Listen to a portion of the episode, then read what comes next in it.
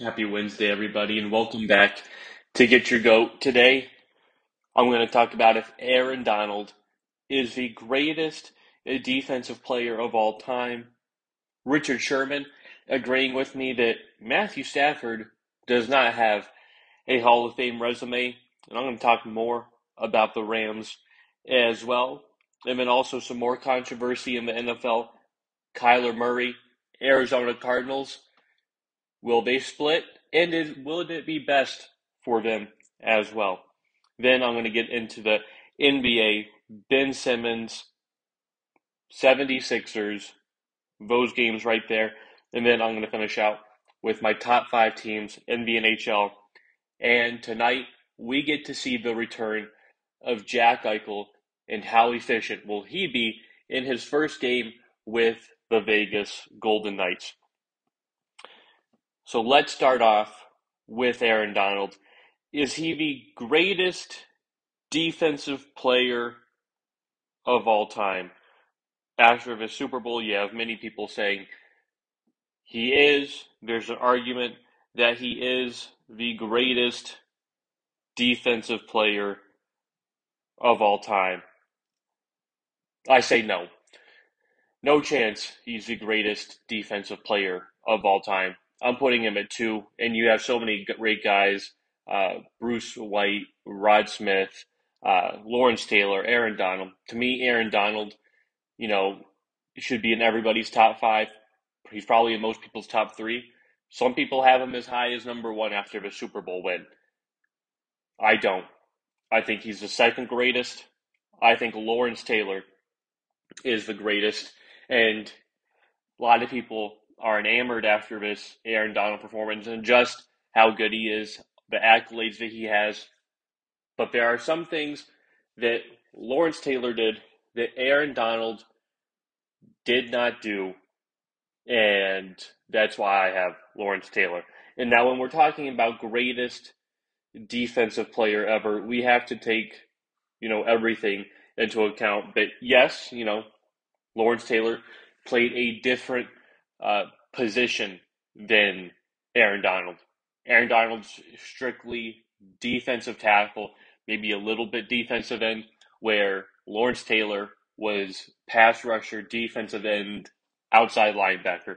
That's what Lawrence Taylor was. So a little bit different there in uh, kind of technique and what it entails. Aaron Donald, to me, is a better run stuffer. run stopper than Lawrence Taylor. And that was evident in the Super Bowl when, you know, Samaje Perine just had to get a yard to get the first down.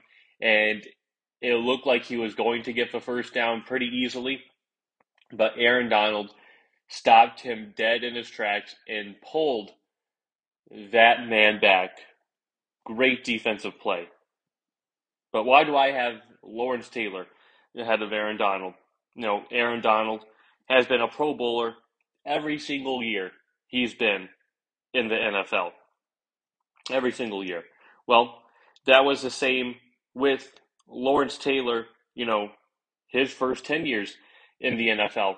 He was one uh, Pro Bowler as well. So he has ten Pro Bowls in a row to Aaron Donald's eight Pro Bowls. So Aaron Donald would have to play at least two more seasons to get to that level. You know, Aaron Donald, seven first-team All-Pros in a row.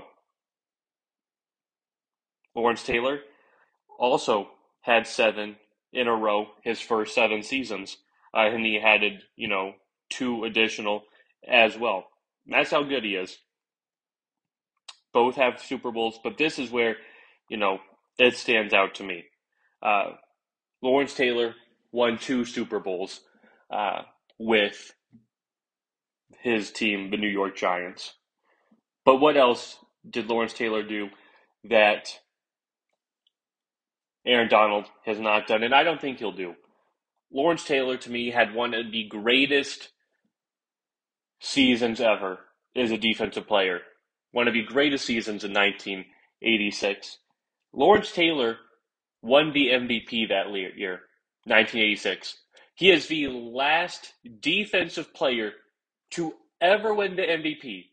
There has not been a defensive player to win the M V P since nineteen eighty-six. And there's only been two players to ever win M V P that were on the defensive side of the ball. Alan Page, nineteen seventy-one, Lawrence Taylor, nineteen eighty-six. And that season was so great because he was first-team All-Pro, Pro Bowler, uh, M V P, and he had twenty and a half sacks. That year in nineteen eighty-six, he set the sack record. Then went on and won the Super Bowl as well. He was that dominant. He was that good. Uh, Hall of Fame team in the eighties, three-time Defensive Player of the Year, only something Aaron Donald has done and J J Watt has done. So to me, that season that he had, you know, it was just great. You know, he was the leader of that team, and why the Giants won the Super Bowl. They had one of the best defenses that year ever. So I've got to give it to Lawrence Taylor, because even though Aaron Donald was great uh, this year, especially the Super Bowl, uh, he was not the anchor for this team, you know, winning the Super Bowl. Last year, I thought the Rams' defense was much better. They were number one across the board in points, yards. They were dominant. They did not win the Super Bowl last year. They won the Super Bowl this year, and their defense wasn't as good. Uh, they were around middle of the pack. They weren't even top ten in terms of yards allowed. They were top ten in points, but Aaron Donald was not the anchor for the reason why they continually won week in and week out like Lawrence Taylor was. Why was this team so good? It was because of the chemistry, because of Matthew Stafford and Cooper Kupp. It was Cooper Kupp, you know, setting the N F L world on fire with second most receiving yards ever, second most receptions ever, totaling the postseason and the regular season, you know, breaking all sorts of records and having, you know, one of the greatest wide receiver seasons, you know, in N F L history, probably the greatest N F L season from regular season to postseason ever, and won the Super Bowl M V P. Now, I think, and I've said this on Monday, that Aaron Donald should have won Super Bowl M V P uh, because of his performance. Now, in fifty years, I'll still remember it, but, you know, people younger than me, when they're just looking at stats, they're going to not know much about that game. And we're going to say, hey, Cooper Kupp won Super Bowl M V P, Aaron Donald didn't, and they won't know the magnitude of his play in that game. And he was great, but Lawrence Taylor is better. So please stop with the, you know, Aaron Donald is better, because he still needs, you know, a couple years to tie him, you know, in all pros and Pro Bowls. He still needs another Super Bowl, and he needs to win an M V P. I don't see him winning the M V P now. If he wins another Defensive Player of the Year, you know, he could pass him, but I just don't see it happening. I don't see Aaron Donald winning an M V P. Uh, you know, now that he's post thirty, he's going to be thirty-one. That's when Lawrence Taylor started to drop after kind of ten years in the league. His last sort of three years weren't as good uh, as the previous ten. So Aaron Donald, I think, will still be great, you know, but will he be as good, you know, as his previous sort of seasons, that dominant, where his defense wasn't as good as it been in years past? Uh, so we'll see about that. But to me, Lawrence Taylor is better than Aaron Donald, because he's got an additional Super Bowl ring, and he's won the M V P, and he has a slight a few more accolades and kind of the same things that are toss-up with the other guys. But Aaron Donald, to me, second best defensive player ever, but I will not put him in the Lawrence Taylor category quite yet.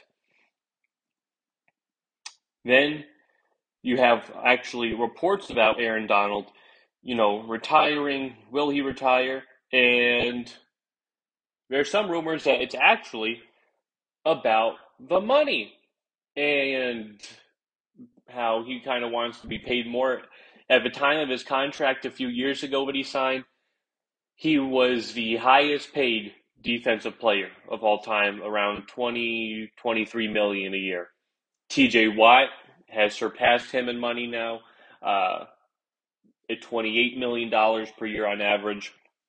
And I think Aaron Donald is sitting at number five in defensive players paid. So he wants to be the highest paid defensive player of all time yet again, and he'd probably be making something worth around thirty million dollars a year, which would be, to me, just ridiculous. I get he's one of the greatest defensive players ever, but that's hurting your team making that money, and you're making more than most quarterbacks, more than any other defensive player, any other receiver, tight end, running back. I mean, you're making a lot more than anybody else in the league, and you're already making a lot more than anybody else in the league right now at your around twenty-ish million dollars. And then there's him retiring. So is the retirement just due to the fact that he wants the money? And I'll talk more about the cap situation in just a few minutes. But you also have reports that Sean McVay might retire. He says, you know, we'll see. He wants to start a family, getting married this offseason. So we'll see with him. And this would be a huge loss for the Los Angeles Rams if they were to lose both Sean McVay and Aaron Donald. Uh, to me, it looks like they're going to lose Andrew Whitworth as well to retirement. Uh, Eric Weddle re-retiring. But you lose Aaron Donald, the second best defensive player in N F L history. You lose Sean McVay, a top coach. That definitely, definitely hurts your team. Uh, because then you have to do a new system. You just lost your offensive coordinator as well, uh, Kevin O'Connell, to the Vikings. So you don't have a seamless transition there. So it's going to be a new scheme for everybody. And I've seen Matthew Stafford in Detroit with twelve years with a myriad of head coaches and, you know, was just, you know, an average quarterback at best, you know, with some good statistical seasons here or there. But they didn't win anything.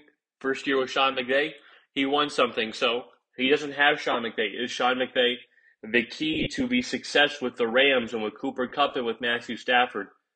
Can a different coach be in there and replicate that sort of success?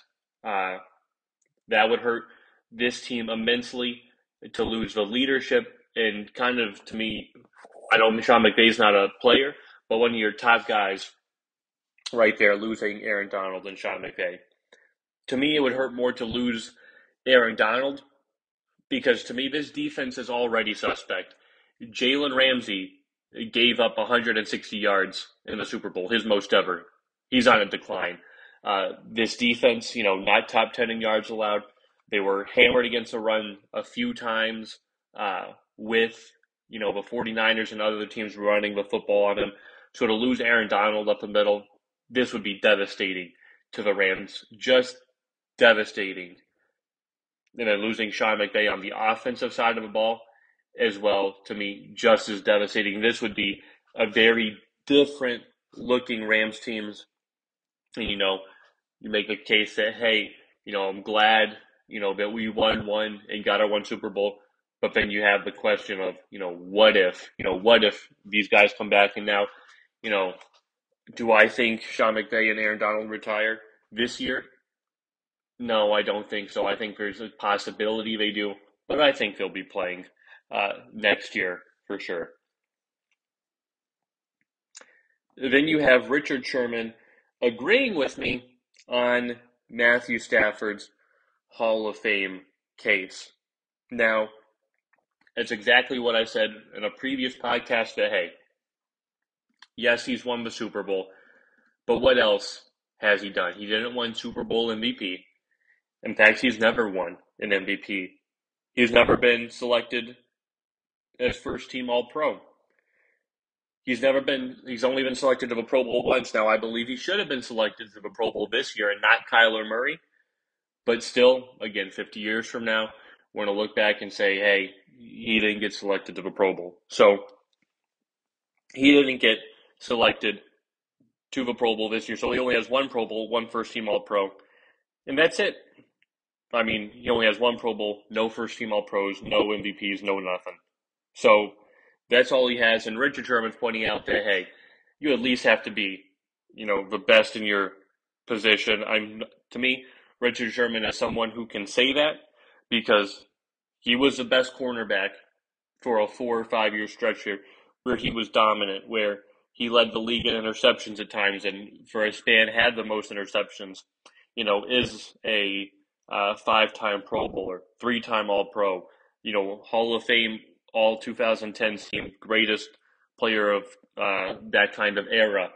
So he, he was dominant. He was, so he made a fair point, and I agree that, hey, Matthew Stafford has only led the league in these categories. Attempts in two thousand eleven, he led the league that year in passing attempts. In two thousand twelve, he led the league in passing attempts.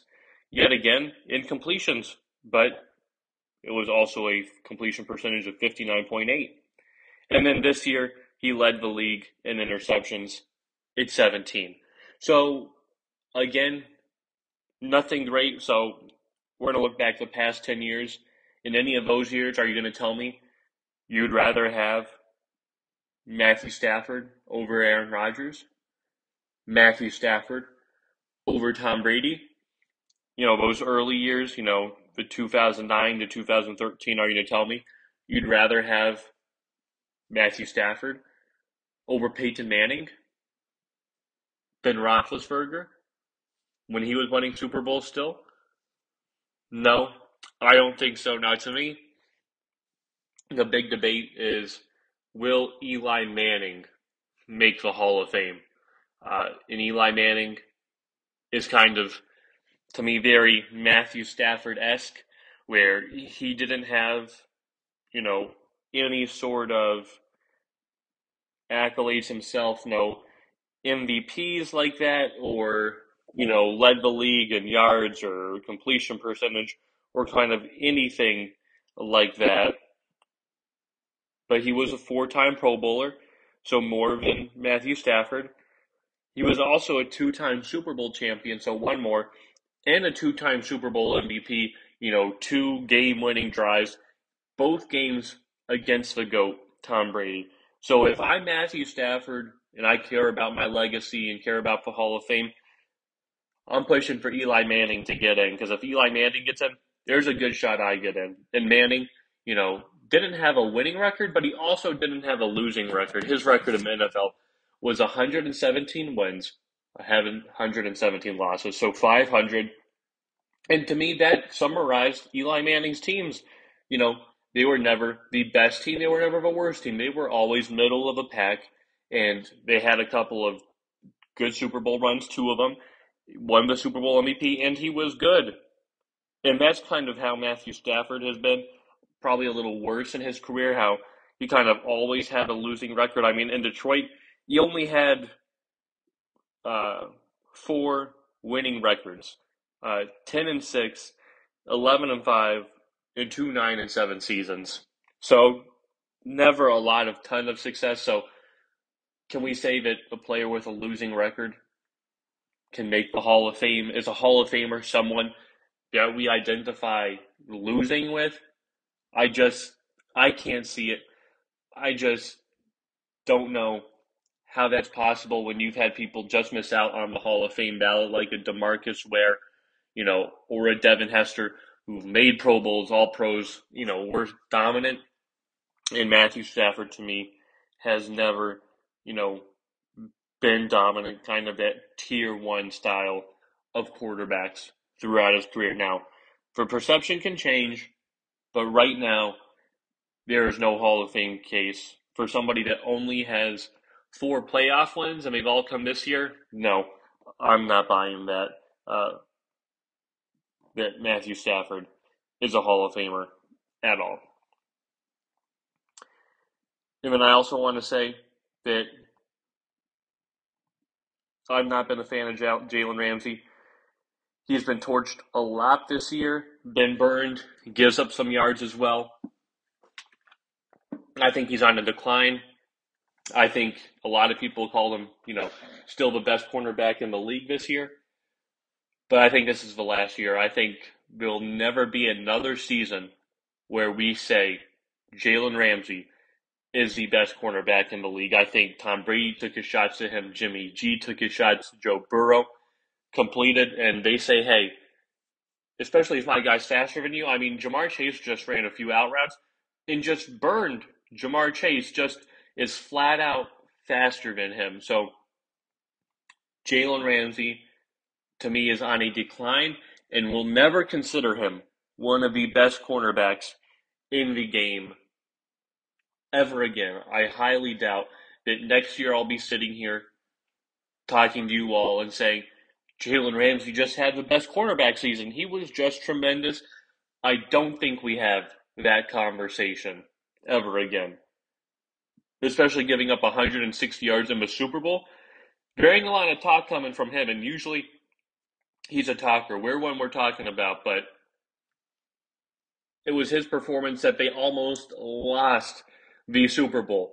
If Joe Burrow survives the Aaron Donald sack, or they just pick him up, Ja'Marr Chase burned Jalen Ramsey and was wide open, would have been a touchdown, and Jalen Ramsey would have given up another two hundred, you know, plus yards that game. So, again, this is the last year we say Jalen Ramsey, great cornerback in the N F L. Now, what about the Rams cap space? They don't have a lot of money left. I believe they're projected to be in the bottom five of, you know, salary cap. Don't have a lot of money left to spend.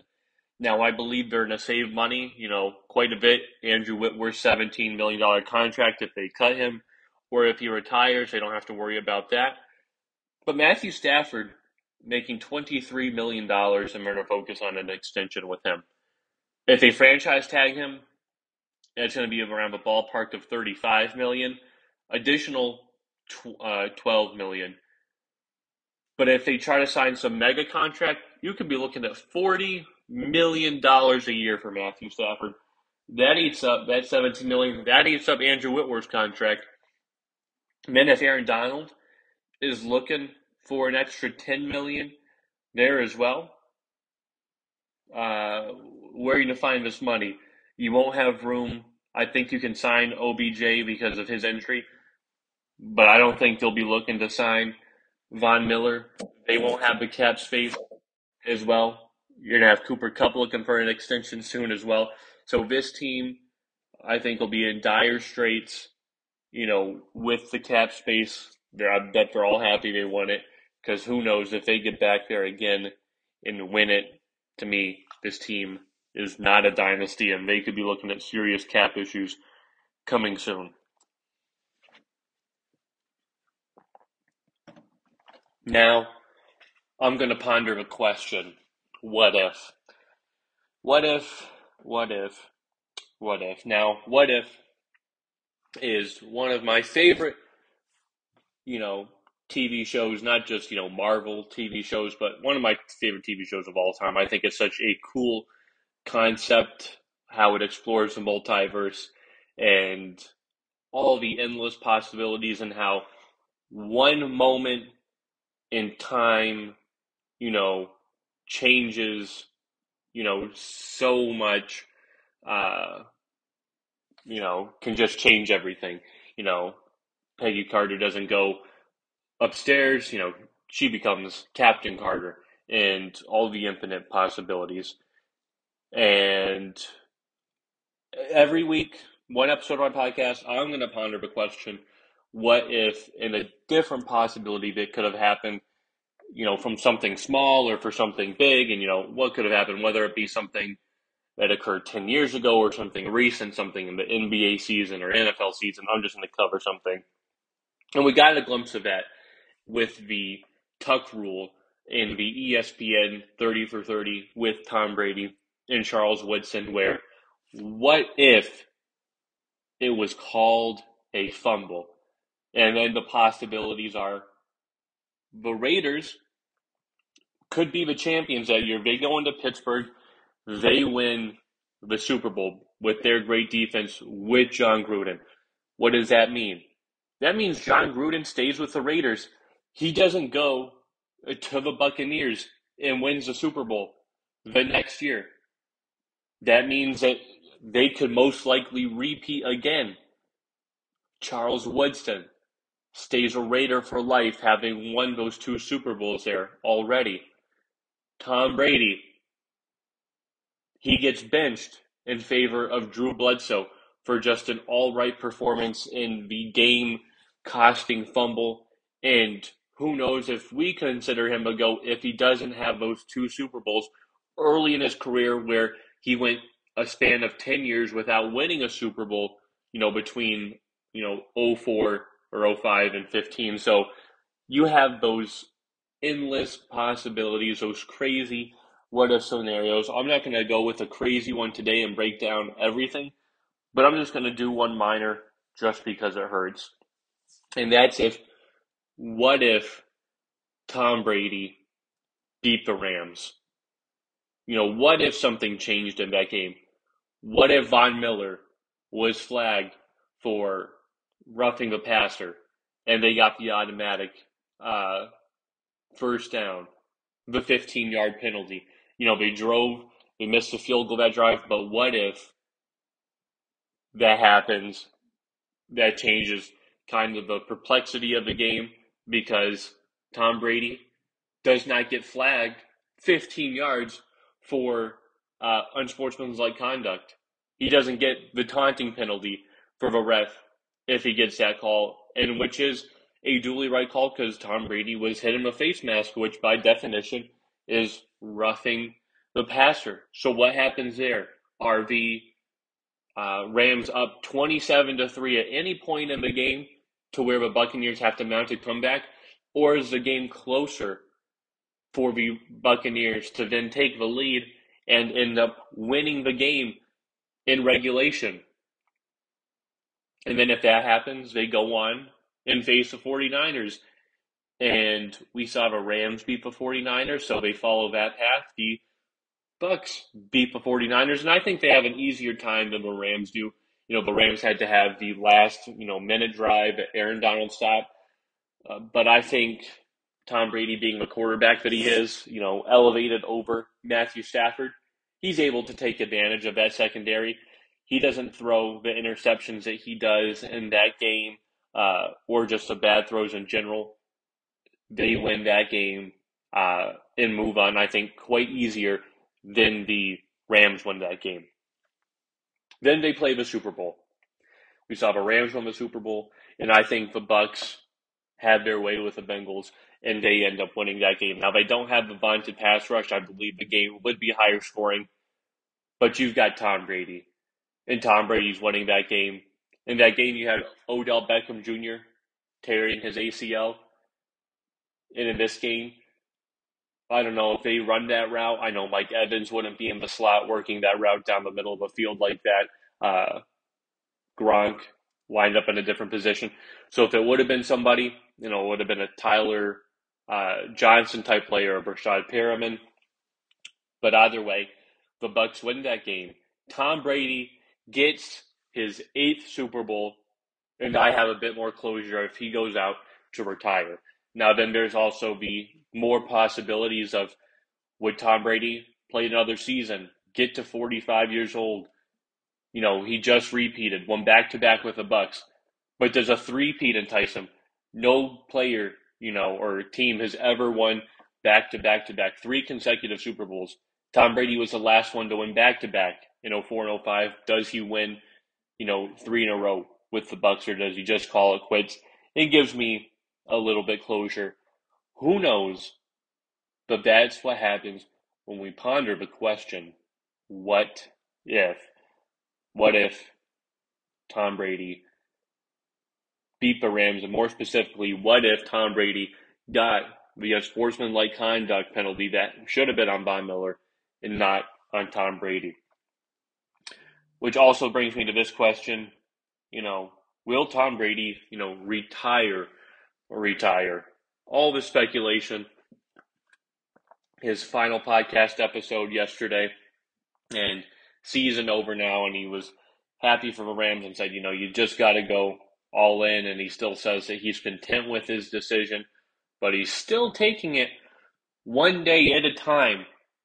Tom Brady, you're toying with my emotions. This is too much for me to handle. I either want you to sign those retirement papers, send them to the league office so I have proof that you're retiring and it's done, or I want to know that, hey, you know, chances are high. I mean, you got your peers saying, Brandon Bolden, close friend of yours, saying, hey, I think they'll come back. You got Gronk saying, I think he'll come back. So are we just playing into this, take it day by day? Do they know something I don't know? Is Gronk going to play? Because I think he wants to play. I think he found himself again in Tampa. He's been great. You know, Tom Brady wants to see him play. I think Gronk still has a couple more good years left in him where he can be a productive tight end in the N F L. So it is all very interesting, you know, in this Tom Brady speculation that I don't think will come to an end, you know, not even until, you know, the beginning of the N F L season. I know we'll be talking about this mid-N F L season if a team needs a quarterback and if Tom Brady will answer the call. So very interesting. What else is there? Vikings officially are hiring Rams uh, offensive coordinator Kevin O'Connell, welcoming him in tomorrow. Congratulations to the Rams for hiring him. And what else is he bringing? Kevin O'Connell is bringing the passing coordinator and quarterbacks coach for the Rams, Wes Phillips, to be their offensive coordinator. So boom, offensive guru's gone now for the Rams and off to the Vikings. Again, that slightly hurts the Rams, you know, to lose those guys now. What happens with their offensive game next year? And I think this is a good hire for the Vikings. You know, we saw this offensive uh, kind of dynamic take off, and the Vikings have weapons. They've got Dalvin Cook, Justin Jefferson, Adam Thielen. The question is, can they unlock con artist Kirk, Kirk Cousins, or will he stay con artisty? Matthew Stafford, for the longest time, you know, was a loser, and this year turned into a winner. Can they do the same thing with Kirk Cousins? I say the answer is no. To me, there's something just psychological about Kirk Cousins, uh, you know, not showing up in primetime games, losing to Cooper Rush, the backup quarterback for the Cowboys on a Sunday night football game. I mean, Kirk Cousins, to me, has never been that guy. And even with kind of maybe a revamped offense, I still do not see Kirk Cousins being that guy. But we'll see if anything changes with them. To me, there's another perennial eight and nine team every single year. And then Aaron Rodgers and Patrick Mahomes are co-favorites to win M V P. Do I think any of them, either of them, win M V P? I do not. I don't think either of them uh, win M V P this year. Aaron Rodgers, you know, won back-to-back M V Ps, won his fourth this year. I don't see him winning three consecutively. Don't think he should have won this year. Mahomes is great, but I don't see him winning the M V P when there's, you know, other players. I really think Josh Allen could win M V P, uh, who's been great in his kind of career. Uh, Joe Burrow as well, I think, is another name that could win M V P. Uh, we look at the Rams and their offense changing. No Odell, no Robert Woods to start the season. It's just Cooper Kupp. Could Cooper Kupp win M V P? You know, be the first wide receiver since Jerry Rice to win that award. So a lot of interesting possibilities, but no, I would not bet on the favorites, on Rodgers or Mahomes, to win M V P this year. As much as I like Mahomes, I just don't see it uh, happening next year. And then Kyler Murray Will he leave the Cardinals? And is it best for both uh, parties involved, the Cardinals and Kyler Murray, to go their own separate ways? I think it's. I think they need to go, and I think for the Cardinals' sake, they should move on from Kyler Murray. Kyler Murray is electric, but he's not that guy, and he's the worst quarterback in the N F C West at the current moment. I would take Matthew Stafford over Kyler Murray. I would take Russell Wilson over Kyler Murray. Both quarterbacks won Super Bowl. I would take Jimmy Garoppolo over Kyler Murray, two-time Super Bowl winner, and he's been to the Super Bowl on his own once as well. So those are three quarterbacks I take over Kyler Murray. Yes, Kliff Kingsbury has taken a lot of heat because he's been bad, you know, down the stretch in all of the seasons as a head coach. But Kyler Murray has been, to me, deserving of the blame because he's also played poorly down the stretch, which contributes it to it. So if I'm Kliff Kingsbury, I'm the G M, I'm thinking to myself, do we ride it out one more year with Kyler? Because guess what? If we lose and we don't perform well again, guess what? We're for sure gone. We're gone. Whereas, hey, we can control this narrative. If we trade Kyler Murray to a team like the Broncos or the Bucks or whatever, recoup some draft picks and say, hey, we're just going to retool for a little bit and find a different quarterback that fits our mold because we've got some other talent on here, but let's get rid of Kyler.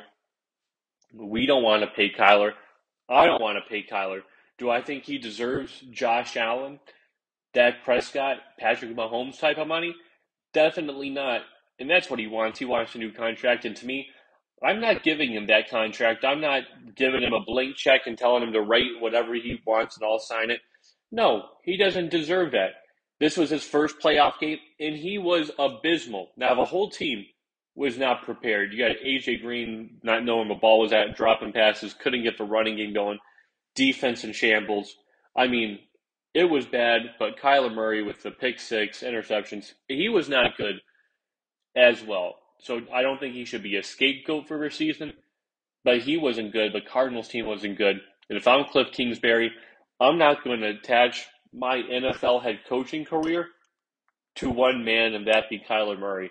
I'm not giving him the keys to the kingdom and saying, hey, you know, we need to do it this year or else I'm done, because I don't see Kliff Kingsbury surviving another year with the Arizona Cardinals if the same thing happens or anything worse than that. So if I'm Kliff, I'm moving on from Kyler and saying, hey, this is strictly business to where I'm trying to convince the owners to keep me around, and I know if I roll with you that, hey, I ain't making it another year. So I think it's best to just get Kyler out of there, and we're in the era of now where quarterbacks can kind of do whatever, and kind of like a reality T V drama every offseason with quarterbacks and controversy and trades and Matthew Stafford and Aaron Rodgers and Tom Brady and now Kyler Murray. It's just everything that goes on in the life of a quarterback. And this year it happens to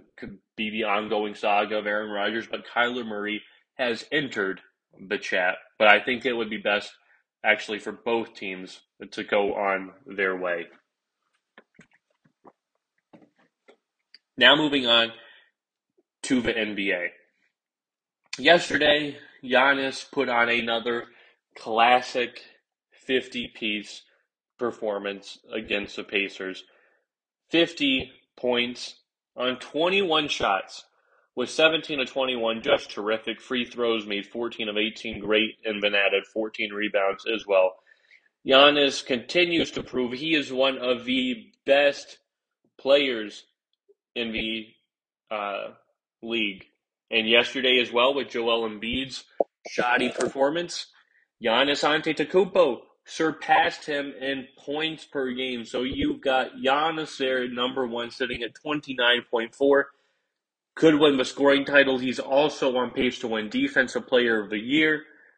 I think he's on pace to now win M V P after yesterday's performance. I think Joel Embiid, Giannis are there neck and neck.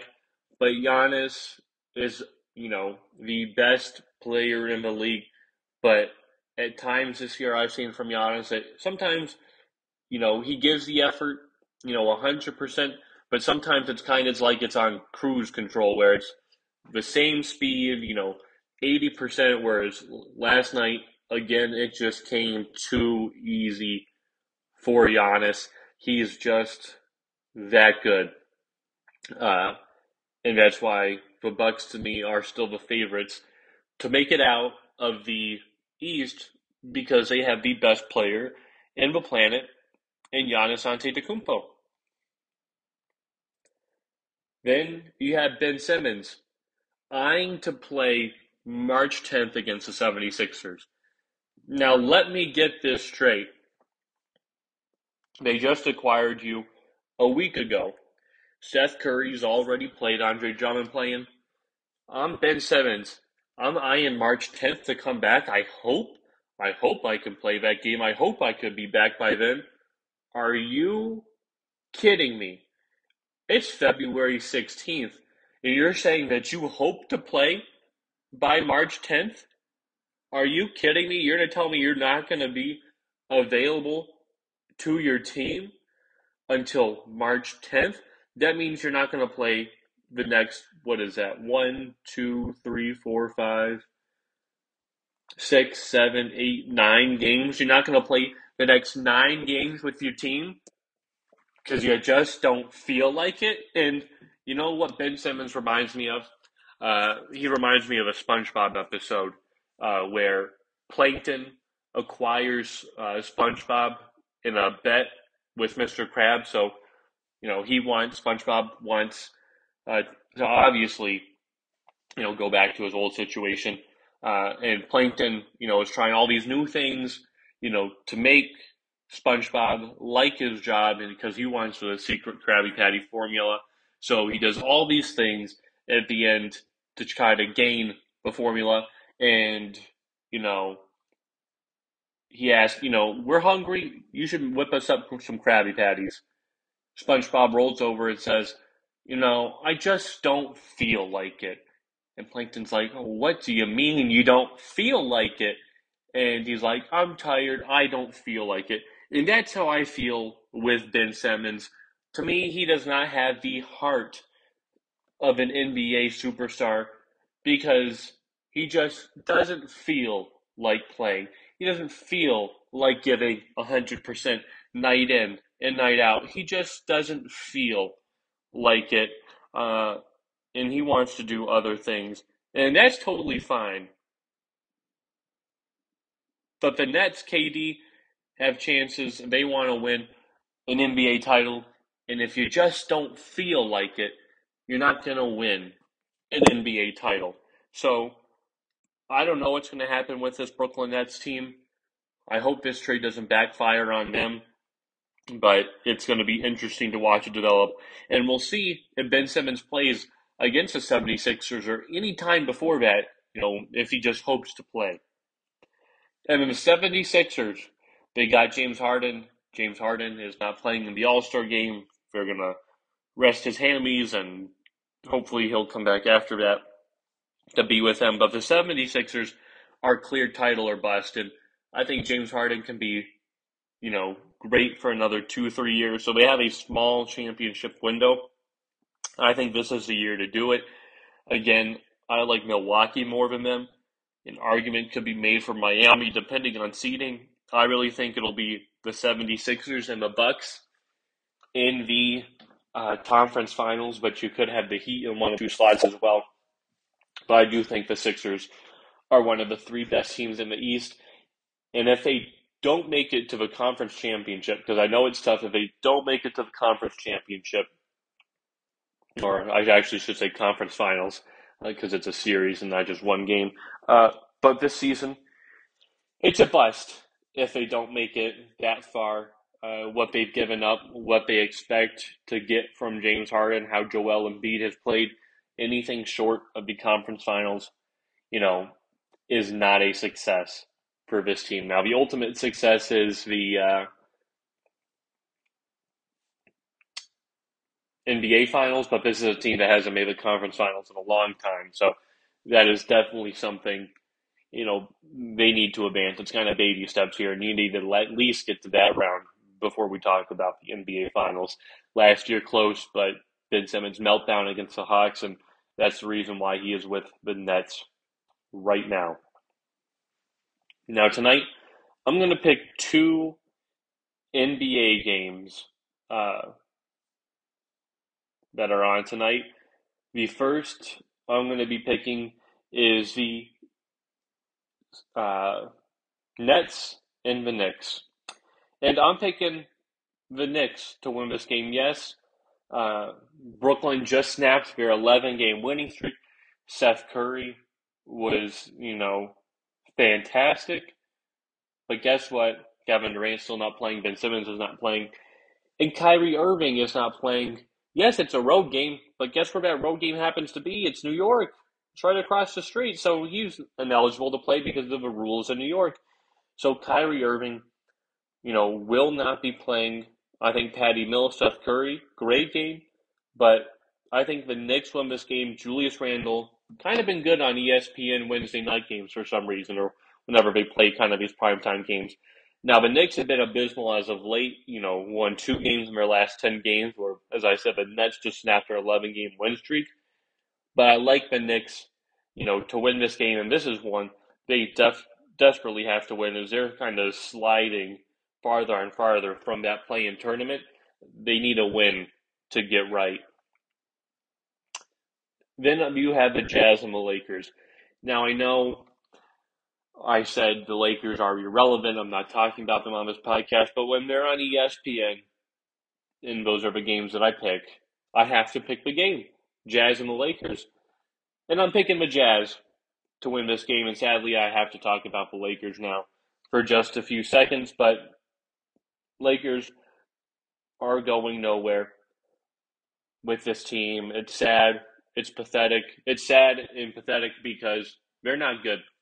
Uh, Anthony Davis was once, you know, voted as the second best player in the league after that bubble championship. Uh, and LeBron was one. Uh, and now he's not a top ten. Russell Westbrook, you know, is not a top twenty player, and they don't have any other top players other than LeBron. They're on a downward trend. They're not good. And it's got so bad that LeBron doesn't even want to associate with the Lakers right now. He wants to party with the Dodgers and the Rams. He wants a joint parade that's occurring right now. And, you know, they said no.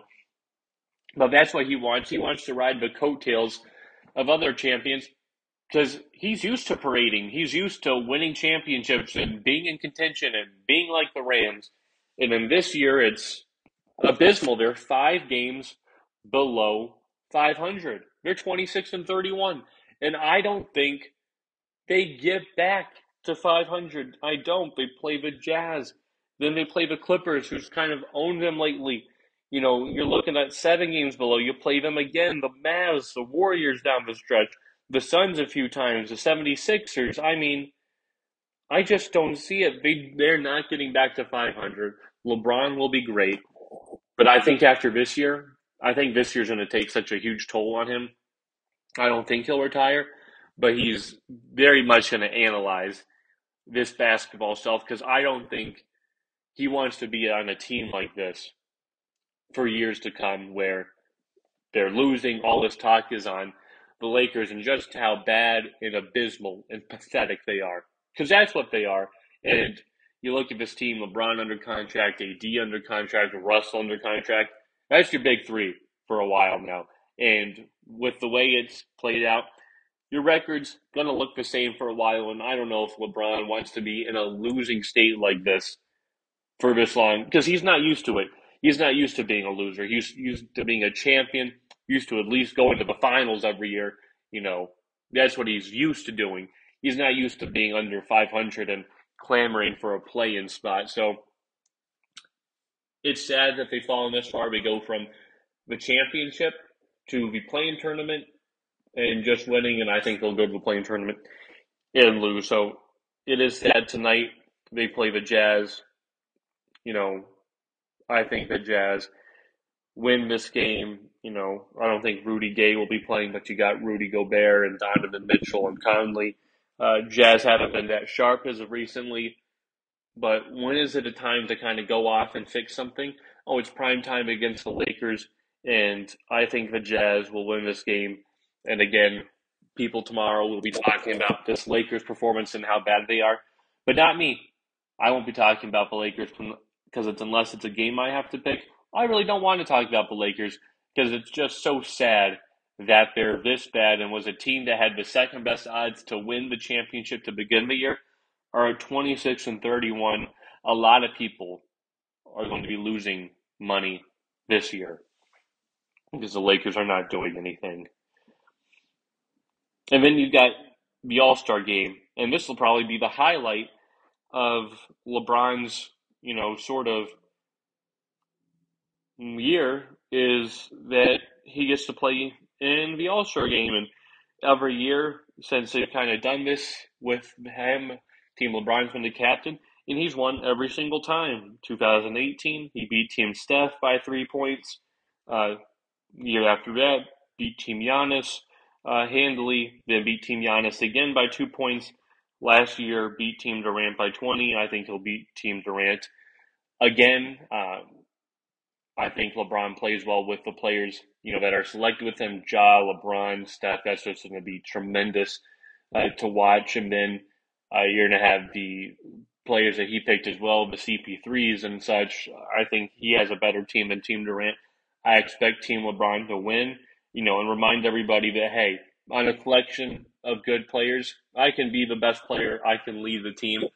But that team on the Lakers right now, Uh, I really don't want to be associated with that team anymore. And now moving on to the N H L to wrap up. Yesterday, Sidney Crosby scored career goal number five hundred.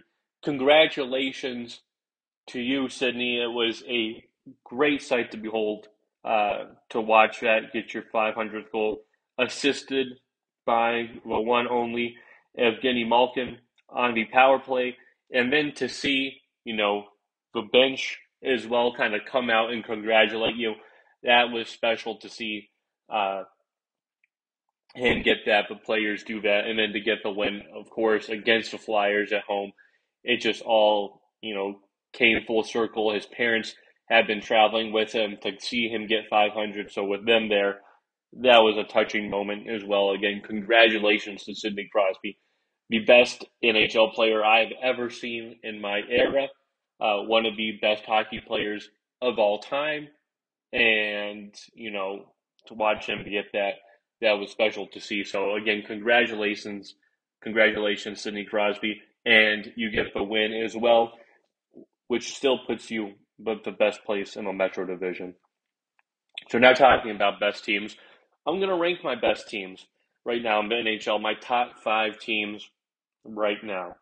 Number five, the Carolina Hurricanes. Why?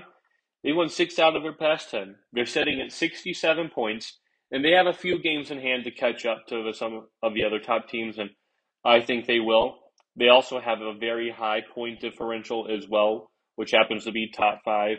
Uh, goals scored as well is very high at one hundred sixty-one uh, this year. So this is a great offensive team, and this is a team that is young with speed, athletic, and is a team you have to watch out for uh, come playoff time.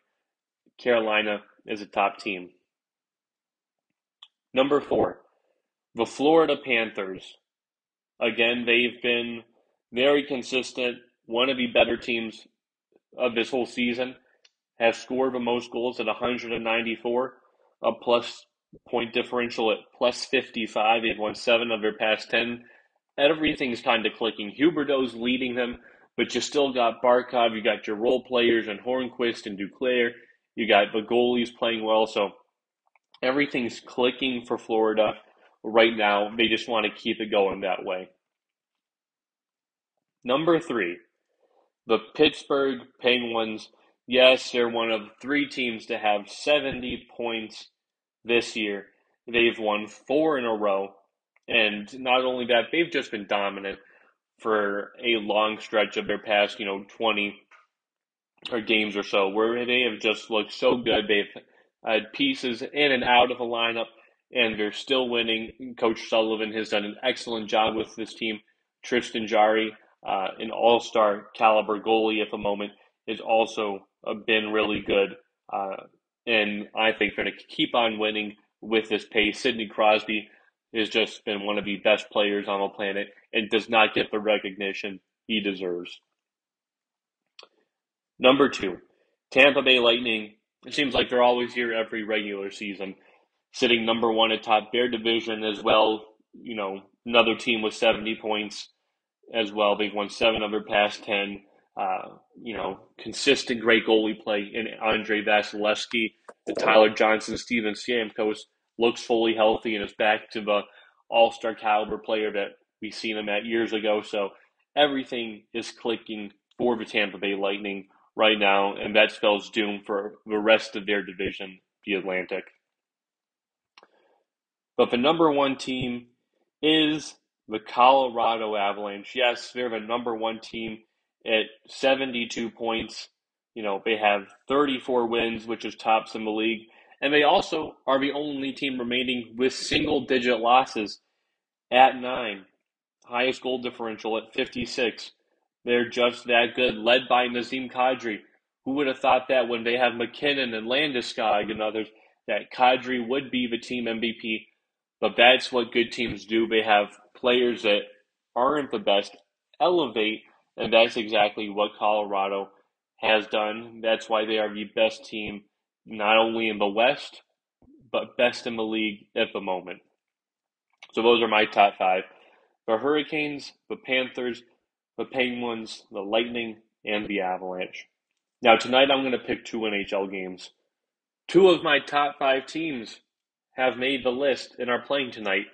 That is the Florida Panthers and the Carolina Hurricanes. Who has the advantage here? I'm rolling with the Florida Panthers. Now these are two very dangerous offensive teams, but I just like the Jonathan Huberdeau a little bit more than Sebastian Aho on the Hurricanes. I think Huberdeau is much more of a playmaker, you know, kind of sets up his uh, line mate and Barkov, and they just have tremendous chemistry together.